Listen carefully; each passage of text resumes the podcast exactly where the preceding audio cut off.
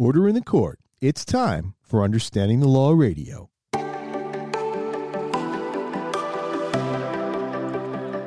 Well, hi, and thanks for joining me for another episode of Understanding the Law Radio. I'm your host, Peter Lamont, flying solo today. No Brendan to join us, so you're going to have to deal with just me. But we're going to talk about uh, something that, that came out of the news last week.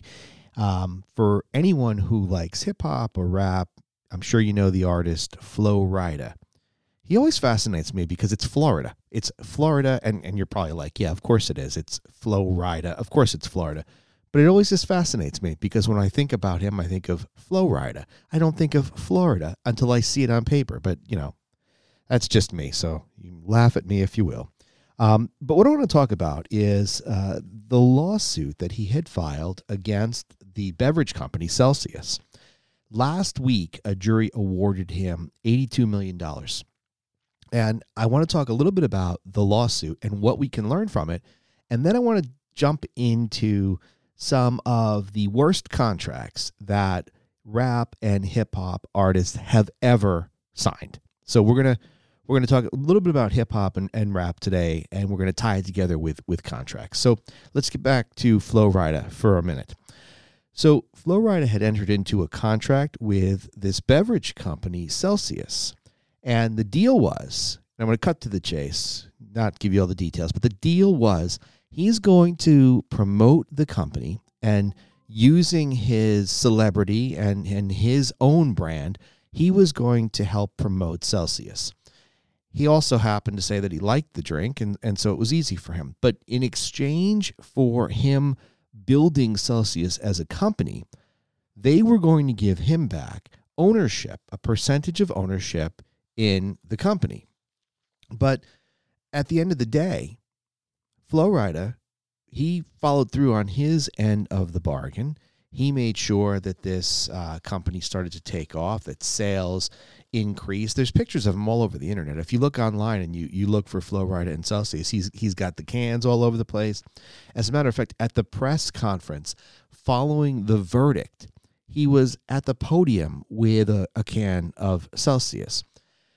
And and he's still involved in the company. But what is at issue is the fact that Celsius looked at the contract that they had signed with him and they said, We don't have to pay you. And he was like, What? And they said, We don't have to pay you. The terms that you signed, we read it one way. You're reading it another. We don't think that we have to pay you the money. And lo and behold, litigation ensues. And now, a year later, we get a verdict. And so there's lessons. There's so many lessons to be learned from this. But at the end of the day, the court said, no, no, no.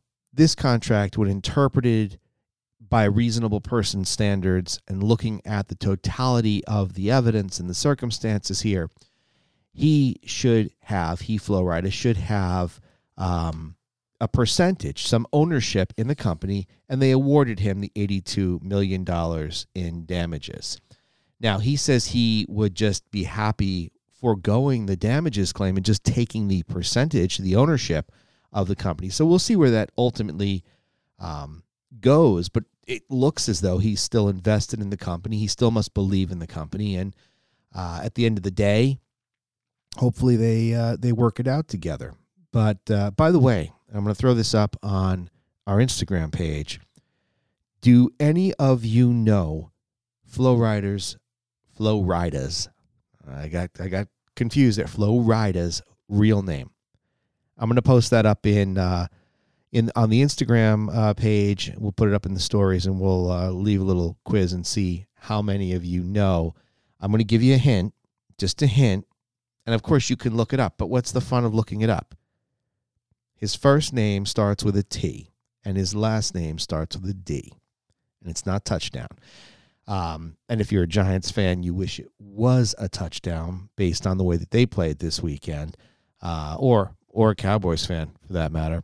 But see if you can get the answer right without looking it up because there's just no fun in cheating, right? And don't ask uh, the chat bot or or any AI. Just rely on your own brain power. You can do it. All right. So we'll put that up and, and look forward to seeing uh, your answers. All right. So what happened here? They're saying that the contract was confusing, was ambiguous, that when they read it, it doesn't look like they have to give Flo Rida the money. He says, Hey, when I read it, it looks like you, you do. And, and that's where the lawsuit was. Well, what's the takeaway? What's the lesson that we can learn from this? Well, it's actually a really important lesson. And that lesson is number one, if you are going to enter into a contract with somebody, whether you're a business owner or whether you're an employee or whether you're a contract, whatever you are, right? Contracts are everywhere. You have contracts for everything. Rappers sign contracts, movie stars sign contracts. You sign contracts to get work done in your house, you know, employment contracts, contracts for car repair, everything that, that we are a contract based society, dare I say. So, knowing this is going to help you. When you are writing a contract, whether you are a small business owner or not, you need to have it properly drafted. Don't go on the internet and pull something off and say, this looks pretty good because so and so used it. It doesn't necessarily reflect what your intentions are. So, form based contracts, while not inherently evil, are not good for everyone. So when when could a form-based contract be useful? And what do I mean by form-based? Well, form-based is a generic contract that you find online that's like a, you know, one size fits all contract. When could that be useful? I don't know, maybe in a very limited situation where, you know, you're going to um, sell a piece of property, a small piece of property. I'm not talking about like real estate. I'm not talking about real property. I'm talking about you know, I sell Kevin my um, autographed Mickey Mantle baseball, right? And he's going to pay me over time. And, and I get a form based agreement that says, you know, I'm going to give you my Mickey Mantle baseball and you're going to pay me $500 over three months, something like that, whatever it is. Very, very basic, very, very limited and simple. Okay, maybe you can use a form based contract for that. But when the stakes are high, things like salary, ownership of a company, real property. Real property is real estate, right? Whether it's commercial real estate or residential real estate. These are things that are big. The numbers are big, the impact is big, the money is big.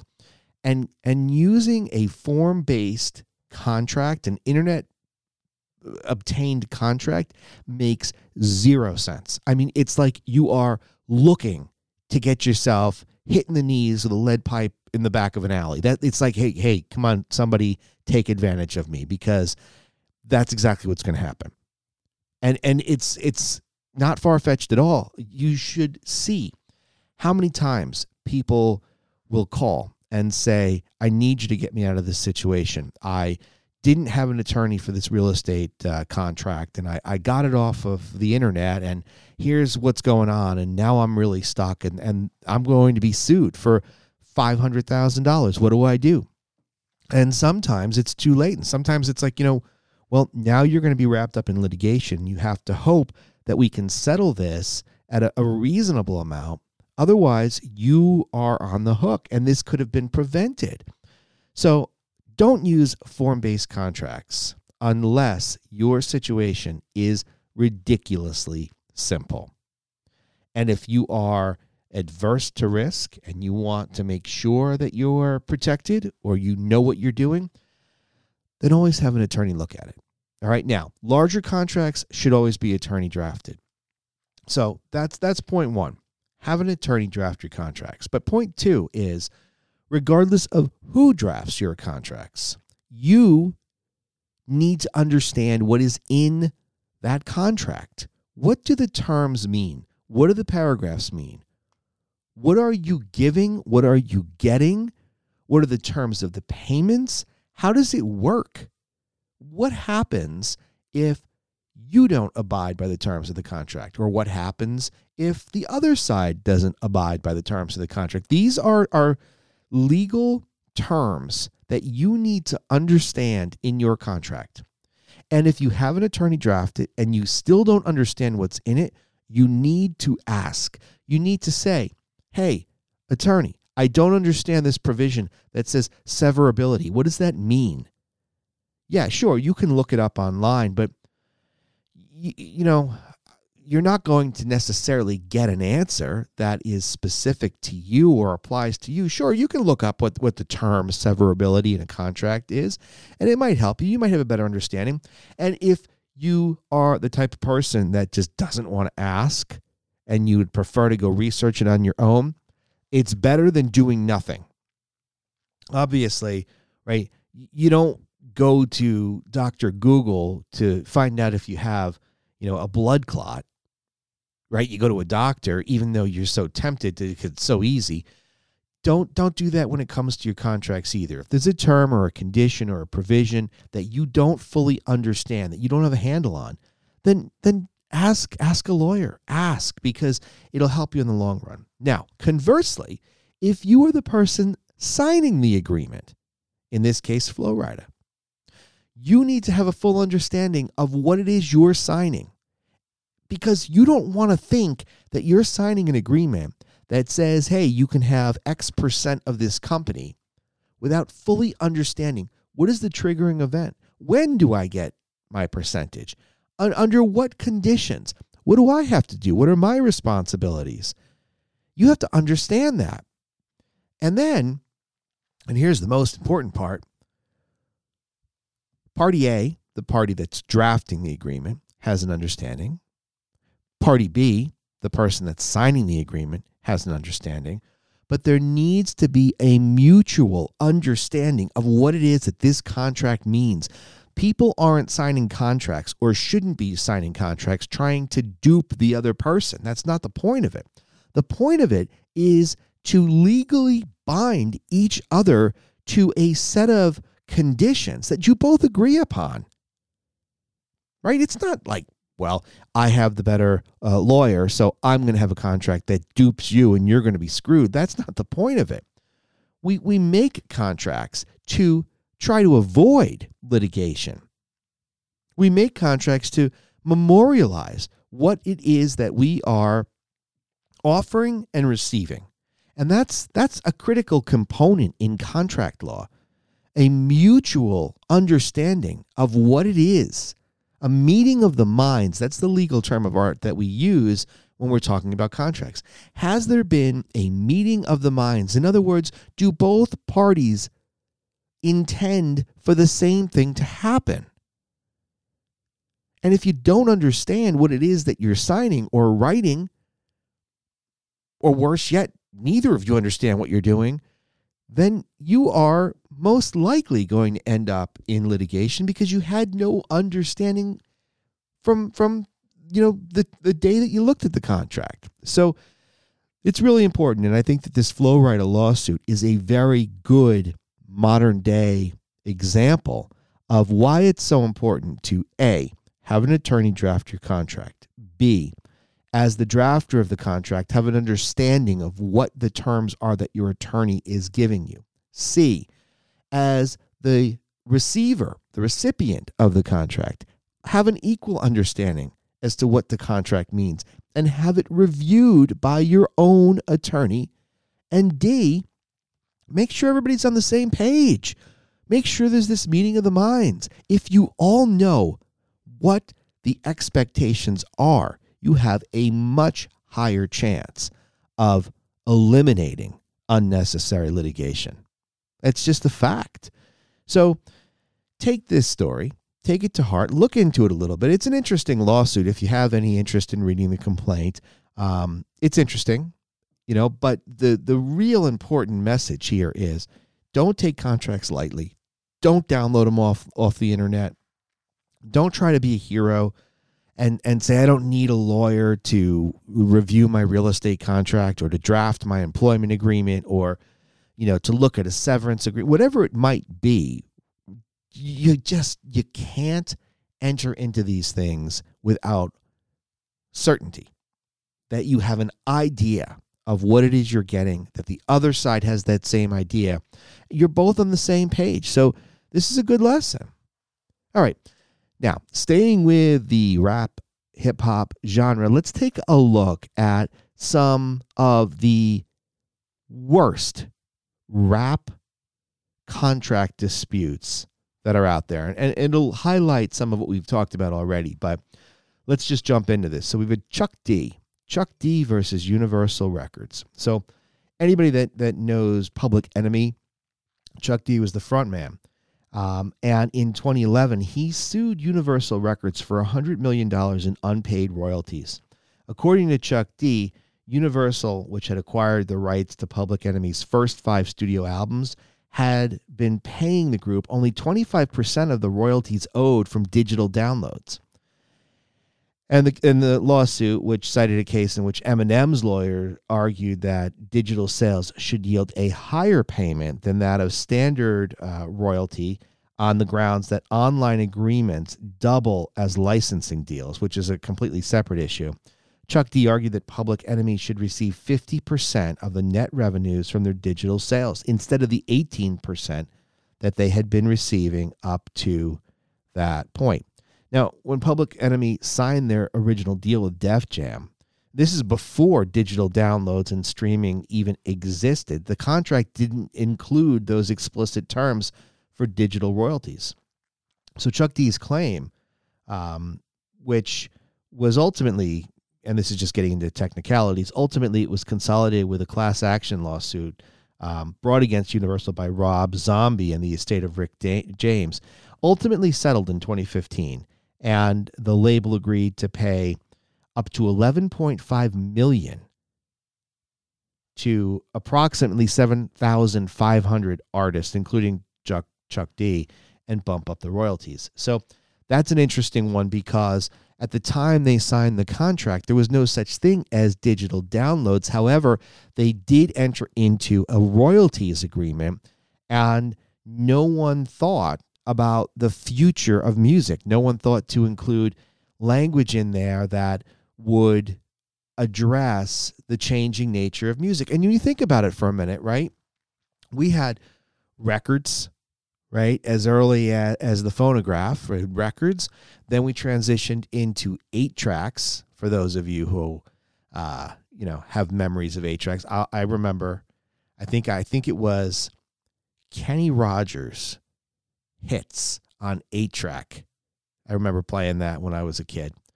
And then you move from eight tracks into cassettes, which it's funny. I was just going through my cassette collection uh, the other day, and it was like, wow, just a massive trip down memory lane. You know, remember putting the pencils in the wheel when the the tape got caught in the player and you had to to wind it back up, right? It's just those simple things.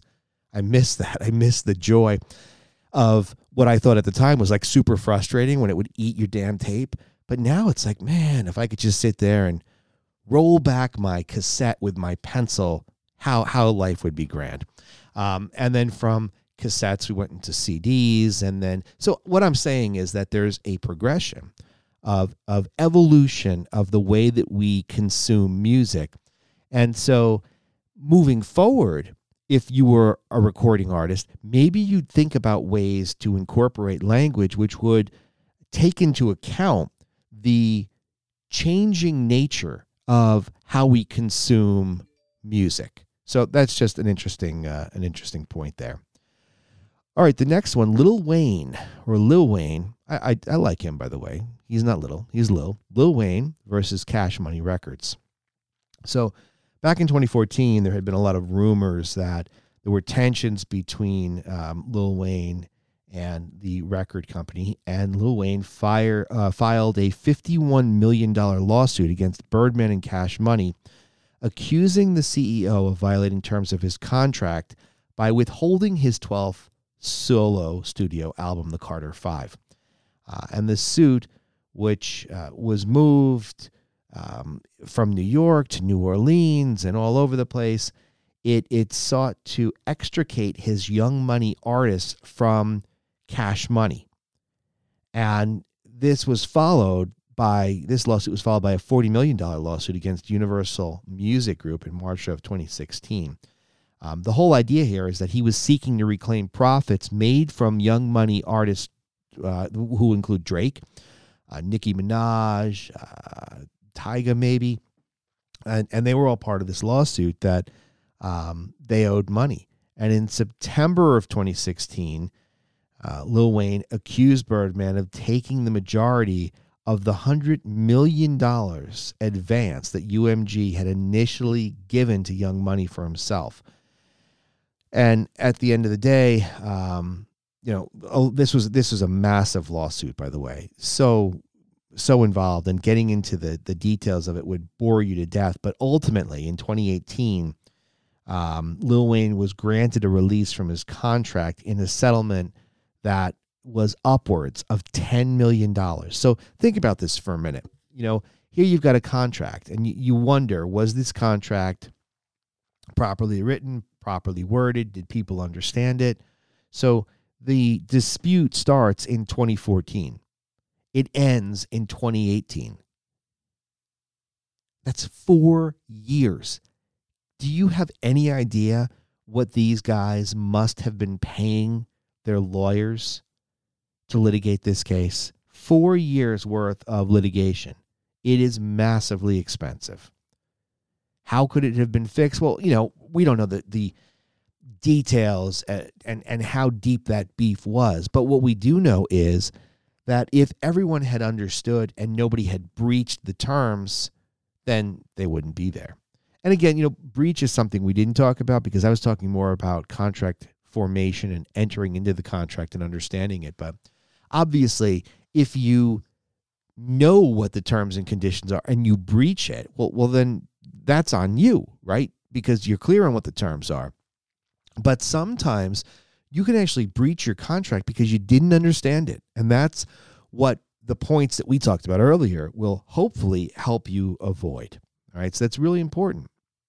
All right. So next, Snoop Dogg. Snoop Dogg versus Death Row Records. Now, this started back in 1997, right? Now, prior to that, he had signed an agreement um, with Death Row Records. I believe it was back in 91 or 92. By 1997, he and the record label were having problems. And there were all kinds of problems that arose out of the death of Tupac Shakur, and then, of course, the incarceration of Death Row Records CEO Suge Knight. Um, and it, it just began to become a problem. And, and Snoop Dogg had started to publicly denounce Death Row Records, accusing the label of withholding payments and cheating him out of some of his song publishing rights. Then in 1998, um, with the release of the song Death Row Killer, which was a song really aimed at Death Row Records and its principal members, uh, Snoop's pending departure from the label. That's the whole focus of this song. Well, what ultimately happens is that Snoop collaborated with some other rappers and uh, they negotiated with Suge Knight personally and then managed to resolve this.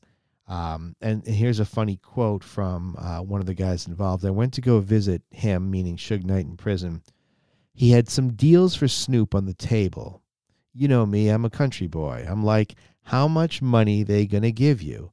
He told me the number. I said, well, I'm to give you 300,000 more than whatever's the deal you got on the table. And that's what we did. So this is a, a situation where they were able to resolve this. And, and here, I mean, the, the history of this, the, the beef with Snoop Dogg and Death Row, and the fact that you got its CEO in jail. This one's one where you think, wow, this is never going to settle, but it did. So there's hope there when you've got contract issues. It doesn't have to become full blown litigation, but for the most part, it does.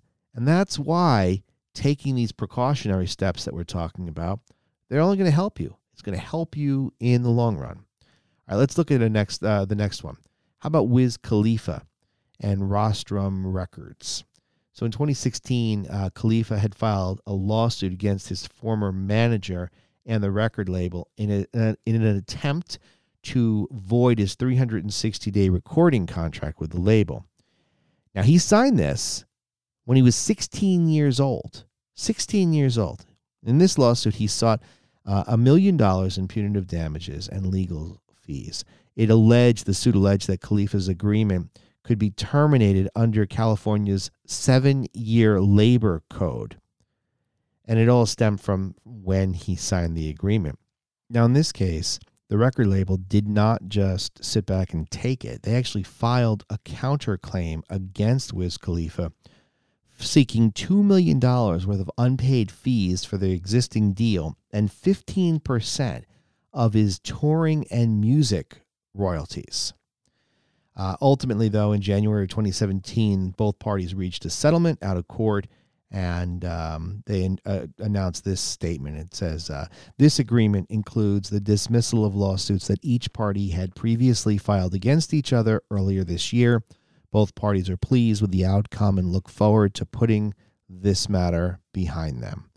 And you know what's interesting about this is so many times you get into a contract dispute and you really don't want to be there. It's not your intention to be there. Nobody wants to be tied up over a contract because think back. Think back to when you signed that contract. You were both excited, right? Whether it's because you, were buying a new car or you were this or that, you, whatever it was, you were happy to be entering into this agreement. You were getting something, you were giving something, the other side was getting something, they were giving something.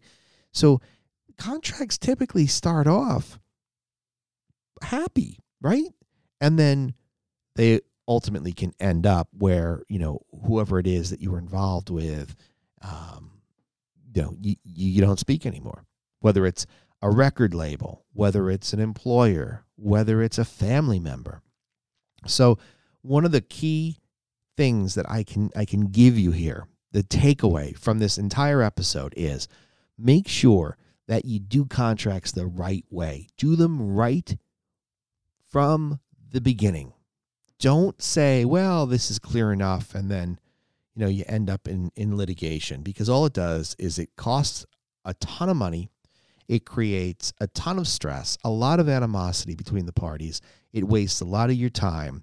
So do it right. Follow the steps that we talked about earlier in the in the episode, and hopefully you can avoid what Flo Rida and some of these other uh, artists have been through. And I think that, you know, we'd all be a lot happier if we had less litigation and everybody, you know, was able to just move forward under agreements that they had signed. So that's just my two cents on that. But that's going to do it for this episode. Uh, hopefully, this was not too boring with me on my own with uh, with no Brendan as my co-host.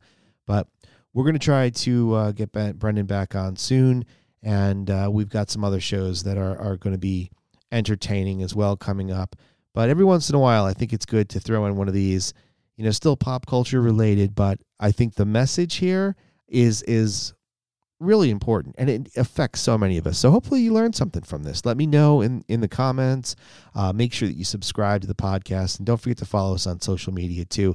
Don't forget, we're going to put that quiz up on Instagram and let us know if you know Flo Rida's real name. All right, that's going to do it. Thanks for joining me. We'll see you next time. Thanks for listening to Understanding the Law Radio. If you haven't done so already, make sure that you subscribe to the podcast. We're available anywhere that you listen to your podcasts, including Amazon, Apple Music, Spotify, iHeartRadio, and many more. Also, don't forget to check us out online on Facebook, Twitter, and Instagram. Thanks again. See you next time.